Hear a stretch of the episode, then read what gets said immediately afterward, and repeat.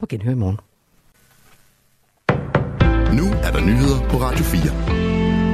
Køge Kommune finkæmmer alle sager om anklager om grænseoverskridende adfærd børn imellem på Borup Skole.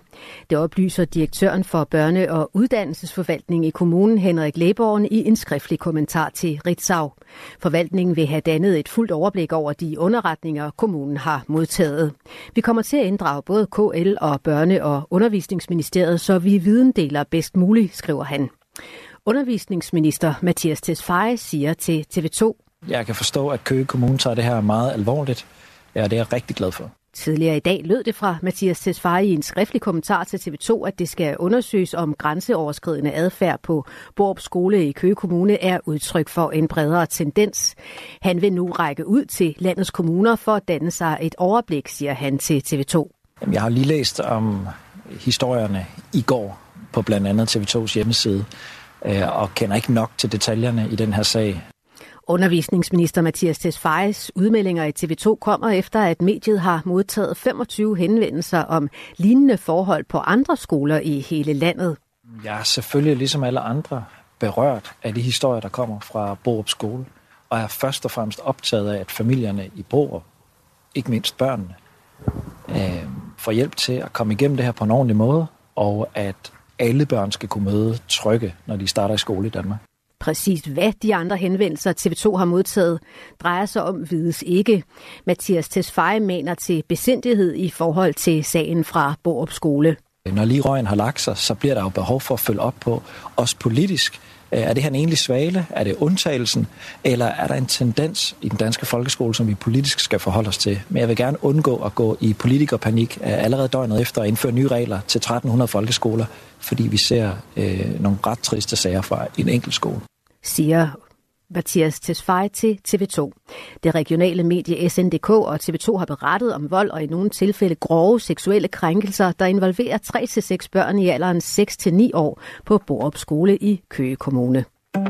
Overenskomsten for 650.000 offentligt ansatte forventes snart at blive forhandlet på plads.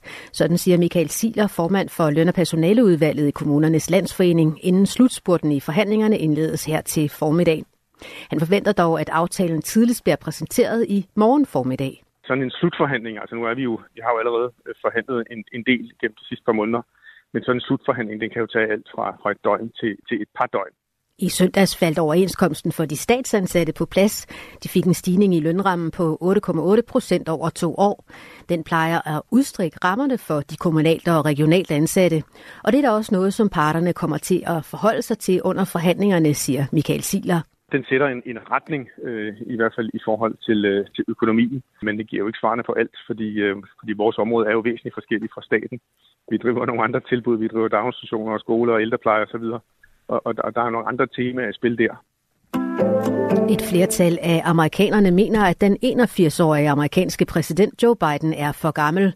Det viser en meningsmåling foretaget af nyhedsbyrået Reuters og analyseinstituttet Ipsos. 8 ud af 10 amerikanere i undersøgelsen svarer, at Joe Biden efter deres mening har for høj en alder til at arbejde i en regering. Undersøgelsen viser, at kun 53 procent mener, at Donald Trump er for gammel til at varetage regeringsarbejde. Og det til trods for, at Trump kun er fire år yngre end Joe Biden. Biden. Donald Trump bliver højst sandsynligt Bidens modstander ved det amerikanske præsidentvalg i november. 1237 personer på tværs af USA har deltaget i undersøgelsen, som blev foretaget 9. februar. Undersøgelsen har en fejlmagen på cirka 3 procentpoint. Møns Klint er blevet lidt mindre natten til i dag. Et stort stykke af Klinten er nemlig kollapset og faldet ned på stranden og i havet nedenfor. Det bekræfter Niels Natorp, der er direktør for Geocenter Møns Klint over for TV2 Øst. Han understreger, at et skred på Klinten er almindeligt i vinterhalvåret, men der er en særlig grund til, at det sker lige nu. Årsagen er, at vi har fået så meget regn, både i sidste uge og i denne uge. Det ekstremt våde vejr er virkelig noget, der fremmer skred, siger han. Hos Naturstyrelsen oplyser de, at man i skrivende stund er ved at undersøge skredet på Møn, også for at se, om det påvirker sikkerheden på stierne omkring Klinten.